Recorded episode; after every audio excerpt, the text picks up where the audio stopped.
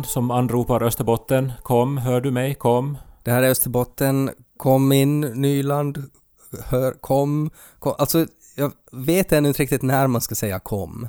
Är det alltid efter att man har sagt, avslutat sin mening, kom? Så är det, kom. På finska säger man kuitti. Kuitti? Alltså kvitto? Ja, eh, det är väl för att kvittera att man har fått meddelandet. Kuitti? Ja, vi behöver ju inte säga så. Men jag, jag antar att du syftar på att det här eh, är ju en distanspodd nu då, den här första riktiga distanspodden. Alltså för att jag bor nu i Pormo. Jag har flyttat till Österbotten och det här blir första podden nu som vi bandar eh, med ett sånt här avstånd. Alltså du är, är, du är väl i Borgå nu, tror jag? Jag är ute på ön i skärgården där vi bandade senaste podd. Mm. Uh, men uh, nu, nu är du, alltså det, det är ju inte bara, jag menar vi har gjort det på distans många gånger, speciellt under pandemin, men det här är ju det nya normala nu, att vår vänskap är nu för tiden att jag ser dig uh, på en skärm så här alldeles för kraftigt upplyst och sådana här lite för intima närbilder för att du har placerat telefonen på någon sorts ställning, Mm. typ, som inte kanske är optimerad för ditt face. Nej, det är ganska mycket, alltså det är nog kanske 27% näshår, skulle jag säga, i den här bilden som du ser av mig. Cirka. Men eh, man får vänja sig, det är ju som i livet. Man, man sväljer det som universum ger. Den medicinen sväljer man. Jag är så glad att du äntligen har kommit fram till den insikten, alltså att det, det, det är nu vad det är och nu måste man se det positiva i det. Så det är, det är jättebra, jag, jag blir liksom glad av att du har den åsikten. Det kan också vara för att jag har nåtts av ett viralt klipp i veckan. Eh, och eh, det var speciellt på det sättet att eh, det har cirkulerat på rikssvenska meme-sidor. Och det är ett klipp som alltså är tydligen inspelat i Ytteresse, alltså helt nära min hemby Esse och också ungefär 10 kilometer bara från där du befinner dig just nu.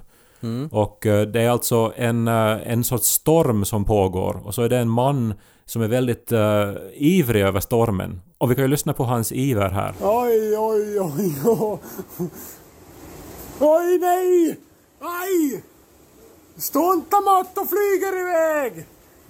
Ståntamatto... Oj! Det är ju faktiskt Iver, alltså att han är ju faktiskt, han är ju jätteglad att Stuntamatto flyger iväg, alltså att det är ju någonting som som han har, han har kanske sett det varje gång det blåser så ser han att det lite släpper men att den har aldrig riktigt farit upp i luften och nu händer det äntligen. Ståntama... Oj! Men det är ju som någonting oerhört, alltså han är, han är att hur kan det blåsa så här hårt? Och han är ju nog i trygghet eftersom han är så här glad och lycklig. Jag tycker man hör på hans röst nu att det är egentligen inte hans problem. Alltså sådär att det, det är inte han som måste få och hämta den där Stuntamatto, det är inte han som måste be om ursäkt åt grannarna som har fått sin Pajeros vindrutor går sönder för att en Stuntamatto flyger dit. Utan han är bara nöjd och glad. Ja, och stuntamatto är ju alltså då studsmatta, eller trampolin som en del nu för tiden felaktigt kallar det. Det är ju engelska då.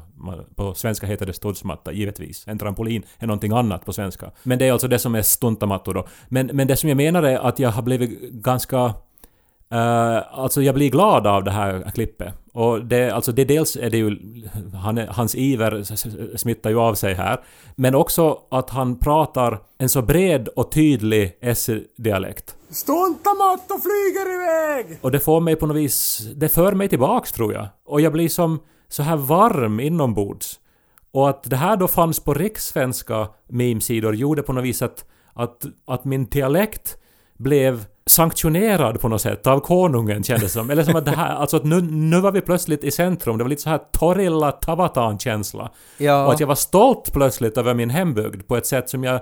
Alltså jag menar inte att jag skulle ha föraktat min hembygd någonsin, men det liksom blåste upp en sån här, en, en, en stor och varm kärlek till Essie när jag har tittat på det här. Nej men jag kan, jag kan på ett sätt förstå det för att han är så ohämmat Essibo på något sätt. Alltså att...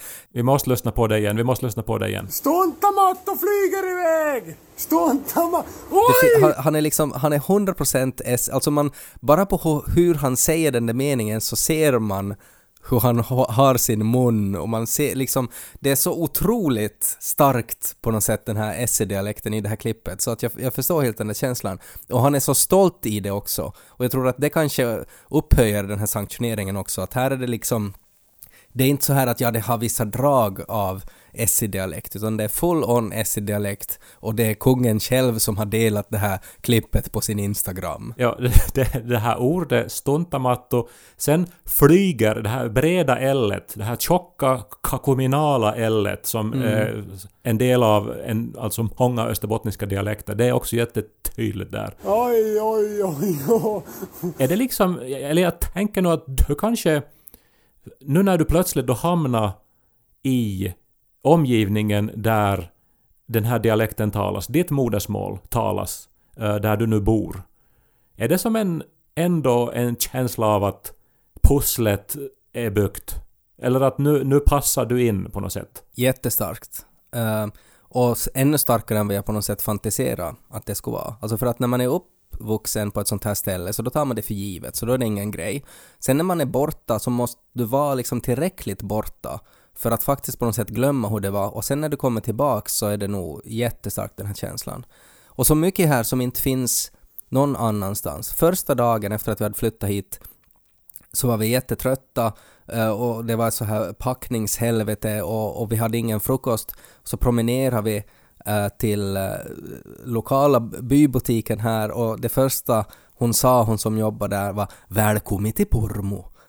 Och det finns ju inga sådana ställen där man blir sådär, alltså i butiken så är det sådär att till och med där så vet de att jaha, men det är ju ni som har flyttat hit och man är glad och man känner sig välkommen och, och alla man träffar här är så glada eh, och så vänliga och alla har på något sätt den där, de här kakominala ellen och allt det här som gör att allt på något sätt förstärks. Men nu är det ju så man blir välkomnad eh, av en sekt också, förstås.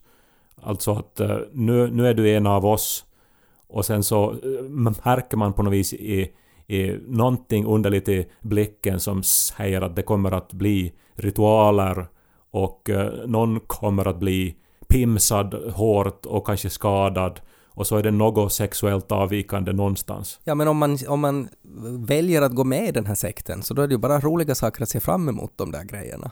Man knullar ju inte Pormo. Man knullar!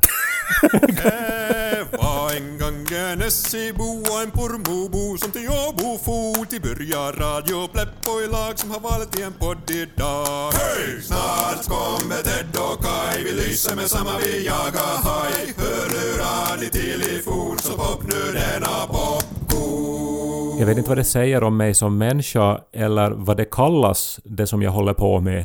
Men den senaste, eller de, de senaste veckorna så har jag ofta gått in på olika kryptoforum och läst kryptoentusiasters, vad ska man säga, alltså envisa försök att uh, lugna ner sig själva och andra.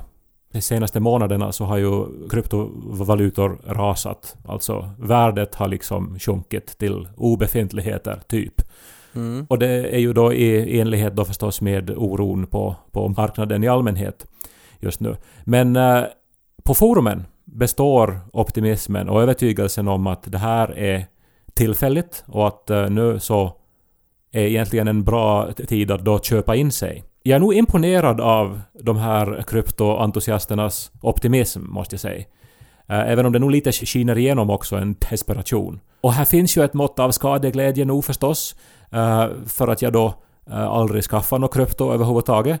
Även om jag bombarderades av erbjudanden. Det gjorde ju säkert jättemånga människor men men jag tyckte att det var både från vänners håll och sen förstås då på riktad marknadsföring i sociala medier som jag då uh, uppmanades köpa krypto, vilket jag aldrig gjorde. Så det är ju en viss skadeglädje förstås att läsa de här människorna nu då som har förlorat jättemycket pengar och sitter ändå och envist håller fast vid sitt sjunkande skepp. Sen lyssnade jag på Relationspodden. Det avsnittet där Ted Forsström var gäst. Det kom väl för två veckor sedan. Och eh, du pratade då med Hanna Norrena om att ni båda två ska flytta till Österbotten. Ja. Och ni höll ju om varandra nog. Och var optimistiska. Och eh, ni radade upp argumenten. Och den andra sa ja, ja så är det ju. Och så, eh, så fort någon sa någonting som lät positivt så högg den andra och sa exakt så där är det Hanna. Och så höll det på i en halvtimme. Och jag kände lite samma känslor då som när jag läser kryptoforumen då. Alltså, en känsla av att jag betraktar människor som håller hårt i sina halmstrån och får e-, energi av varandra. Men annars var det nog helt intressant den här diskussionen. Jag har kanske lite svårt nog att helt likställa kryptovaluta, som är ju oftast är ju som ett form av pyramidspel, med att flytta till Österbotten att jag förstår ju att i ditt fall så är det ju då som att, att du på något sätt får en glädje av att det är liksom människor som, som tänker sådär fel och sätter sina besparingar på helt tokiga sinnessjuka grejer. Men att inte det är ju riktigt helt likställt ändå. Men det är ett intressant samtal att lyssna på rent ur psykologiskt perspektiv. Alltså hur ni sitter och hur ni klättrar på varandra. Liksom på det här djupet som ni har liksom själva tagit er ut på. Mm. Jag menar, jag, jag hoppas ju att ni båda överlever förstås och liksom inte drunknar där.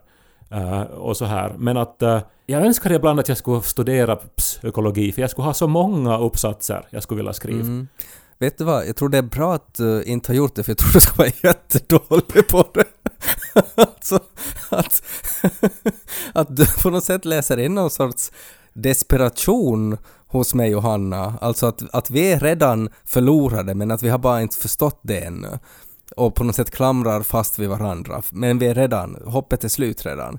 Uh, och att det tolkar, så tolkar du vår diskussion där vi egentligen bara fick en glädje från det att vi hade tänkt likadant och kommit fram till likadana slutsatser och, och, och vi långt hade befunnits i samma situation och märkt att men vi har behov av det här samma eh, positiva effekterna som man får av att flytta till Österbotten. Jag tror ni nämner typ 70 gånger att det är skönt att någon annan har tänkt precis som vi. Och det är ju som att vara på, på, på Reddits liksom mest världsfrånvända kryptoforum. Alltså jag, jag, tycker att den här analogin håller. Den haltar otroligt mycket. Alltså den här skulle nog inte ens, alltså det där att när man ska för, föreslå vad man ska doktorera om så, så det här skulle nog inte liksom, den skulle nog falla i för, första filtreringen det här tror jag. Kan vi lyssna på Ötteresseboni en gång till? Stontamatto flyger iväg! Ståntamma... Oj! Bitcoin sjunker, oj, oj, oj!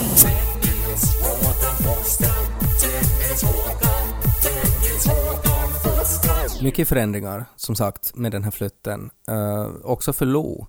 Men han har ju haft en otroligt stor positiv grej som han har väntat på i hela sitt liv, som nu har aktualiserats i samband med flytten. Han är ju nära farmor och faffas stontamatto till exempel. Hoppas den inte flyger iväg. Vi får hoppas att den inte flyger iväg och om den gör det så ska jag filma hans reaktion. Oj då, trampolinen är i luften pappa. Kan vi köpa en ny genast?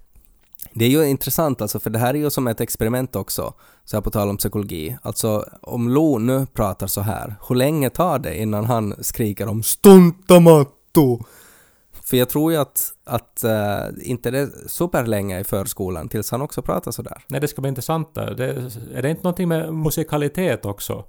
Det där att, att beroende på barnets musikalitet så anpassar det sitt sätt att tala. Mm. Och Lo spelar ju Star Wars-musik på sitt lilla piano som han fick av mig och Nico. Det är intressant att du nämnde det där för att uh, vi har ju sett på Star Wars nu. Vi har börjat Star Wars. Vi har farit in i Star Wars-dimensionen, som Lo kallar det. Han har ju i hela sitt liv väntat på att få se Star Wars-filmerna och eh, jag har... Men nu, ni har ju tittat på Star Wars, alltså har ni inte tittat, eller? Vi har sett på allt utom filmerna. Vi har spelat spelen, vi har läst böckerna, Uh, han, vi, vi, har liksom köpt legorna, alltså han är helt införstådd i alla aspekter och detaljer kring storyn när det kommer till Star Wars. Också överraskande mycket från The Expanded Universe. Uh, men vi har inte sett på filmerna för att jag tänkte att okej, okay, men han måste vara lite större.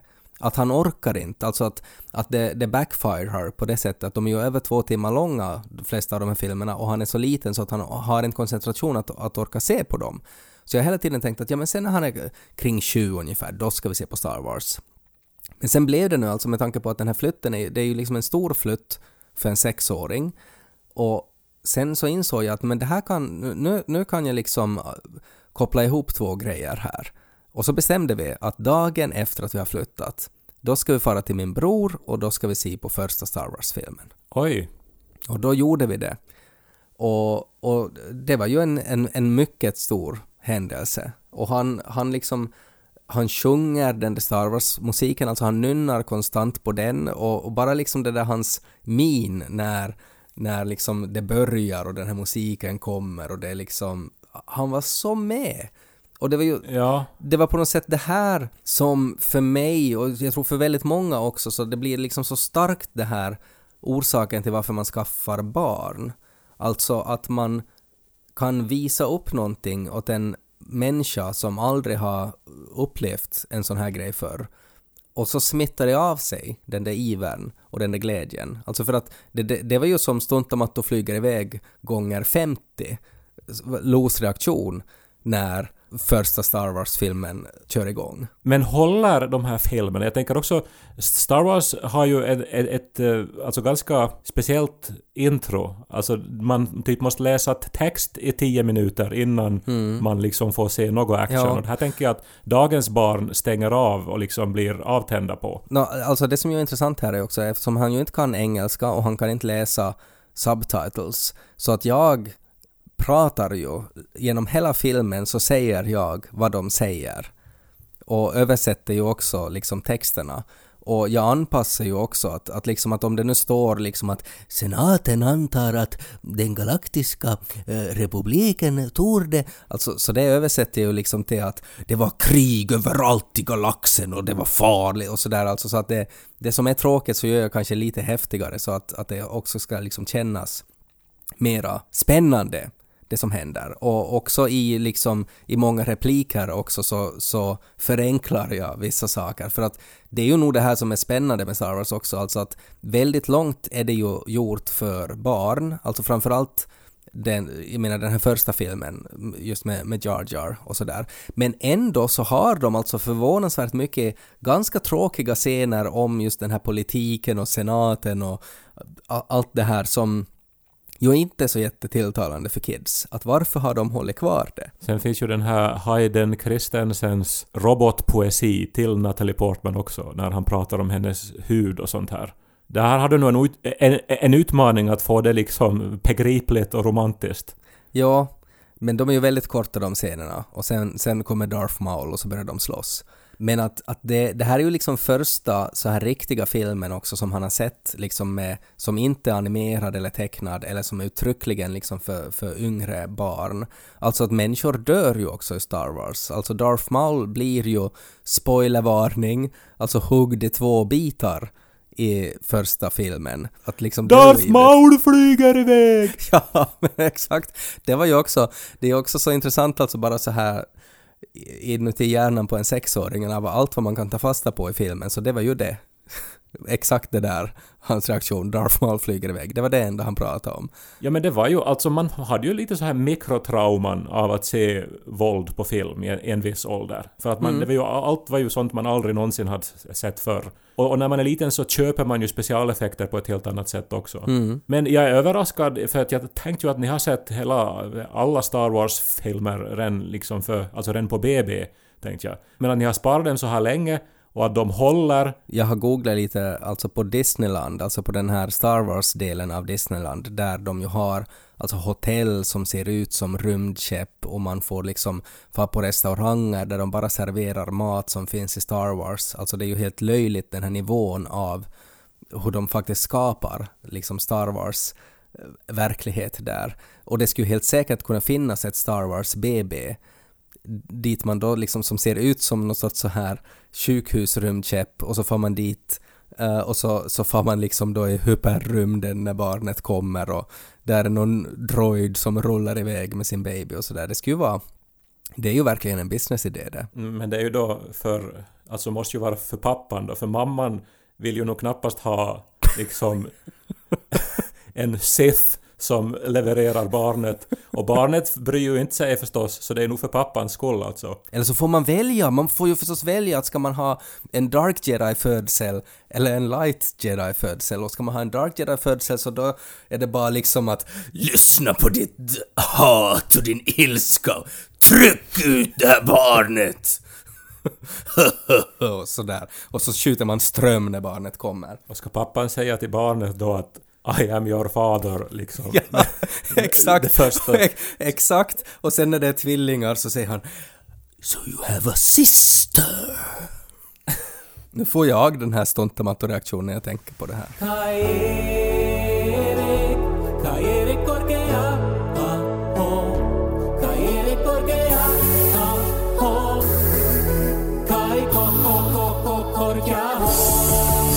Så ditt budskap till alla poddlyssnare nu då är att buy the dip.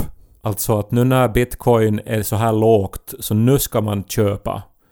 Och eh, då har du ju då förstås den dolda avsikten då att höja värdet på ditt eget innehav som är rejält på minus då. Att om andra köper och hamnar i träsket så kan åtminstone tillfälligt din egen ångest lindras då. Du måste ju märka själv när du säger det att, det att det inte funkar. Alltså den här liknelsen, det finns ingen liknelse, det finns ingen jämförelse här. För att det det- du pratar ju om på något sätt, alltså man har besparingar och det finns ett värde som kan gå upp och ner. Att flytta, det, det, det, är ju liksom, det blir ju inte dyrare och billigare, utan att det, det har ju bara positiva aspekter här och ingenting att förlora. Just det. Så buy the dip. Lita inte på, på liksom omvärldens analyser eller på trender utan, utan gör som Ted Forsström och Hanna Norrena säger. Köp den här valutan. Om det är någonting man ska göra efter att man har lyssnat på den här podden så är det att ha samma attityd som den här Essibon som skriker att Stuntomatto flyger iväg. Alltså den livsglädjen och på något sätt den inställningen när man är, befinner sig i stormen och ser att någonting man har satt många hundra euro på som borde vara en stabil konstruktion där ens barn ska leka, att det bara liksom flyger iväg som en pappersbit i stormen. Istället för att bli arg för att men Stuntamatto ska ju sitta fast! Eller, eller på något sätt att man annars blir upprörd. Så istället så är man bara jätteglad. Som att, att, att man är sådär en barnslig glädje över det som händer. Att det är inte så farligt. Stuntamatto, jo, hon flyger iväg. Men Stuntamatto landar snart igen. Skåda vad mycket flugorna! Skåda vad dålig sushi! Det är ju inte ens dålig sushi, det är ju jättebra sushi finns i Vasa. Det har du ju själv sagt. Men det är ju, det är ju den där inställningen, det är ju den man önskar att man ska ha. Det, och jag försöker liksom säga det här nu mellan raderna men det går inte in. Det är ju din inställning Kai jag pratar om. När jag flyttar bort från Helsingfors så borde din inställning vara TED flyger iväg! Och det är bara så här barnsligt och sådär glatt och att du filmar när jag flyttar. Och att det är bra så. Ja, nej men jag, jag vet inte. Jag har väl, jag har väl mist den här glädjen någonstans då. Jag, jag borde, jag borde, jag borde... Men nu skulle, jag, ju- nu skulle det vara roligare om det skulle vara en enorm tornado. Och så skulle, ni, och så skulle du flyga i luften. Nu skulle jag ju vara så här otroligt uppspelt då. Inte skulle jag, skulle vara orolig att du ska skada dig förstås, men, men Ja. nu skulle det ju vara roligare än att du ba- bara är så här att Nu lämnar jag stan! Du satte ju fingret på det där att du har, du har förlorat någonstans den där glädjen och det gäller ju att hitta den på nytt. Och då går man ju alltså, för det där handlar ju om en barnslig iver och då går man ju lätt tillbaks till barndomen. Du måste ju hitta ditt Star Wars. Titta på det. Det kan ju vara ett sätt att på något sätt hitta tillbaks till en sån här känsla. Så för att använda sån här kryptospråk då, så Ted Forsström is going to the moon. Mm. Men kära lyssnare, om ni studerar psykologi och letar efter ämnet för er kandidatuppsats eller till och med er progrado så ska ni lyssna på relationspodden med Eva och Hanna där Ted Forsström är gäst. Så ska ni analysera Hanna Norrenas och Ted Forsströms märkliga dialog där de på något vis äter varandras uppmuntrande ord och på något vis får energi av varann i sin, i sin ändå osäkerhet. Är det inte egentligen en sån här klassisk fo- folie och dö? Alltså att det är liksom en, en psykos som, som två personer befinner sig i. Ja, där fick ni en fin rubrik också till er psykologiuppsats. Folie à deux. Folie har död! Stuntama... Oj!